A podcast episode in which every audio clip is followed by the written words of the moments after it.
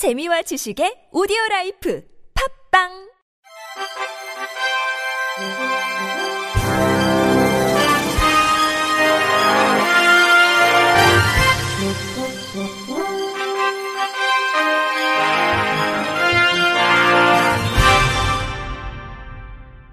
청취자 여러분 안녕하십니까? 12월 21일 화요일 KBS 뉴스입니다.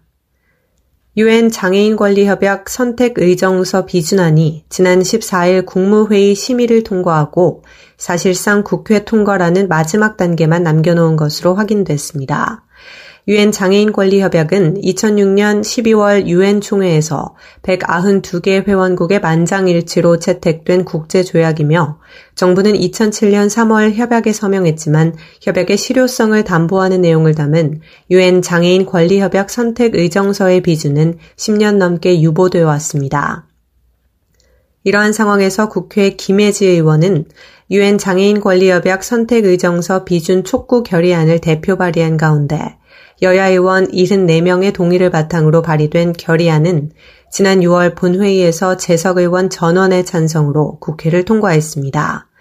외교부 관계자는 유엔 장애인 권리 협약 선택 의정서 비준안이 국무회의를 통과했다며 선택 의정서 비준안을 이달 안에 국회에 제출할 예정이라고 진행 과정을 밝혔습니다.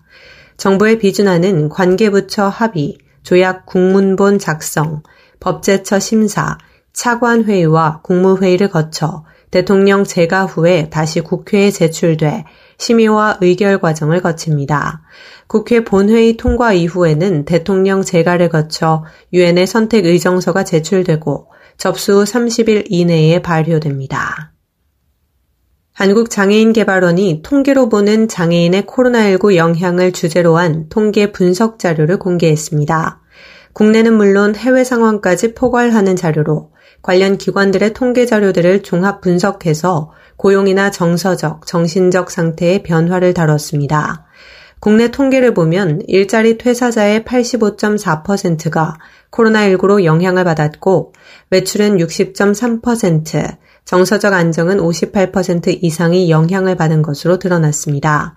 국외의 사례로 캐나다의 경우 장애인 실업자 비율이 7%에서 16%로 2배 이상 증가했고 영국에서는 장애인의 56%가 소득이 감소했다고 답했습니다. 호주는 은퇴나 퇴직한 비중, 즉 고용을 상실한 사람의 응답자 비중이 장애인 40.7%로 비장애인 12.9%보다 3배 이상 높게 나타났습니다. 한국장애인개발원은 실직에 따른 경제적 어려움과 정신건강 악화가 장애인에게 더 큰 여파를 미치고 있는 만큼 우리나라는 물론 세계적인 관심과 대응책이 필요할 것으로 분석했습니다. 정규 학교를 다니지 않는 발달장애 청소년도 지난 17일부터 방과 후 활동 서비스를 신청할 수 있게 됐습니다. 이를 위해 발달장애 학생 방과 후 활동 서비스 신청 자격 중 초중고 전공과 재학 중 요건을 삭제했습니다. 지난 2019년에 시작된 발달장애 학생 방과 후 활동 서비스는 청소년 발달장애 학생의 방과 후 돌봄 사각지대를 해소하고 부모의 돌봄 부담을 줄이기 위해 월 44시간의 활동 서비스 바우처를 제공하는 사업입니다. 복지부는 그동안 더 많은 발달장애인이 서비스를 이용할 수 있도록 서비스 대상 연령을 만 12세 이상에서 만 6세 이상으로 낮춰 초등학생을 포함하는 등 발달장애 학생 방과 후 활동 서비스를 확대해 왔습니다. 이번 확대로 초중고 전공과 재학 여부와 관계없이 만 6세 이상 만 18세 미만의 모든 발달장애인은 서비스를 이용할 수 있게 됩니다. 또한 만 18세 이상의 발달장애인은 성인 발달장애인 주간 활동 서비스를 이용하면 됩니다. 해당 서비스는 발달장애인 본인이나 대리인이 주민등록지상 주소지가 있는 읍면동 행정복지센터에서 신청할 수 있으며 자세한 사항은 행정복지센터와 지역발달장애인 지원센터에서 안내받을 수 있습니다.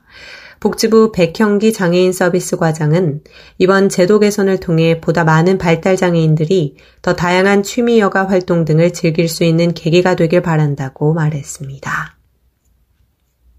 한국장애인재단이 어제 논문 경진대회 장애 재해석 시상식을 개최했습니다. 이번 대회는 보건복지부 장관상 한 팀, 최우수상 한 팀, 우수상 한 팀, 장려상 한 팀, 입선 11팀을 포함해 총 15개 팀이 선정됐습니다. 대상은 대안적 특수교육 실천을 위한 비판적 실행 연구, 중도 중복장애 학생의 스포츠 활동을 중심으로를 주제로 황상현, 정정환, 백원환 씨가 보건복지부 장관상 수상의 영예를 안았습니다. 이성규 이사장은 논문 경진대회에 참여해 참신한 연구 결과물을 만들어낸 모든 분께 깊은 감사의 인사를 드리며 연구자들의 논문이 우리 사회의 다양한 영역에서 장애를 재조명하는데 판로가 될 수 있도록 재단에서도 계속적인 지원을 통해 노력하겠다고 말했습니다. 한편 선정된 논문은 국제 표준 연속 간행물로 등록된 한국 장애인 재단 장애의 재해석 논문집에 게재됩니다. 경기도 시각장애인 복지관이 지난 17일 한국 드론 활용 협회와 도내 시각장애인의 다양한 문화여가 사회활동을 위한 업무 협약을 체결했습니다. 이번 업무 협약을 통해 양 기관은 평생교육 프로그램 개발 및 교류 활동을 위한 협조, 드론 기술 교육 전수, 컨설팅 및 연구 개발, 행사 홍보 영상 촬영 지원 등 관련 사업 발전을 위해 적극 노력하기로 약속했습니다. 한국 드론 활용 협회 김학승 협회장은 연계 사업을 통해 변화하는 시대에 맞춘 시각장애인의 다양한 문화 활동을 지원하고 직업적 가능성을 확대하는 등 함께할 수 있어 매우 기쁘고 시각장애인 복지뿐 아니라 경기 시각장복의 다양한 행사에 드론 촬영 지원 등을 통해 아낌없는 지원을 이어나갈 것이라고 전했습니다. 경기 시각장복 김진식 관장은 코로나19 시대에 사회 전반에 많은 변화가 일어났고 시각장애인에게는 이를 적응해야 하는 어려움이 있다며 협약을 계기로 시각장애인이 4차 산업시대의 문화와 발전을 피부로 느끼고 함께할 수 있는 계기가 될 것이라고 생각하고 진심으로 기대된다고 말했습니다. 칠곡 경북대학교 병원이 대구시 지역장애인 보건의료센터 개소식을 갖고 본격 운영에 들어갔습니다. 칠곡 경북대병원은 지난 7월 보건복지부와 대구시로부터 지역장애인 보건의료센터로 지정된 가운데 센터 내에는 센터장인 민유선 재활의학과 교수를 중심으로 간호사, 물리치료사, 작업치료사, 사회복지사로 구성된 3개 팀 6명이 근무합니다. 대구시 지역장애인 보건의료센터는 장애인의 보건의료 접근성 보장과 서비스 강화를 위해 장애인 건강보건 관리 전달 체계를 구축, 건강검진, 진료, 재활 등 의료 서비스, 장애인 임신, 출산 등 모성 보건 서비스, 보건 의료 복지 연계 서비스 등을 제공합니다. 또 유관기관 보건의료 종사자를 대상으로 장애인 건강관리 전문 교육을 실시해 종사자 역량 강화에도 나설 계획이며 장애 인식 개선과 장애 특성에 따른 맞춤형 건강관리 방법 등에 대한 정보도 제공할 방침입니다. 권태균 칠곡 경북대 병원장은 대구시 지역장애인 보건의료센터를 통해 대구 지역에 거주하는 장애인들의 건강권 보장을 위한 서비스 기반이 마련됐다고 생각한다며 앞으로 센터를 통해 장애인들에게 수준 높은 보건의료 서비스를 제공할 수 있도록 적극 노력하겠다고 전했습니다. 끝으로 날씨입니다. 내일은 전국이 대체로 맑다가 모레 오후부터 차차 구름이 많아지겠습니다. 강원 동해안 지역에 구름이 많겠고 강원 북부 동해안 지역은 내일 오후에 비가 조금 내리겠습니다. 내일 아침 최저 기온은 영하 8도에서 영상 5도, 낮 최고 기온은 5도에서 14도가 되겠습니다. 바다의 물결은 서해 앞바다 0.5에서 1.5m, 남해 앞바다 0.5에서 1m, 동해 앞바다 0.5에서 2.5m로 일겠습니다. 이상으로 12월 21일 화요일 KBIC 뉴스를 마칩니다. 지금까지 제작의 이창훈, 진행의 조소혜였습니다. 고맙습니다. KBIC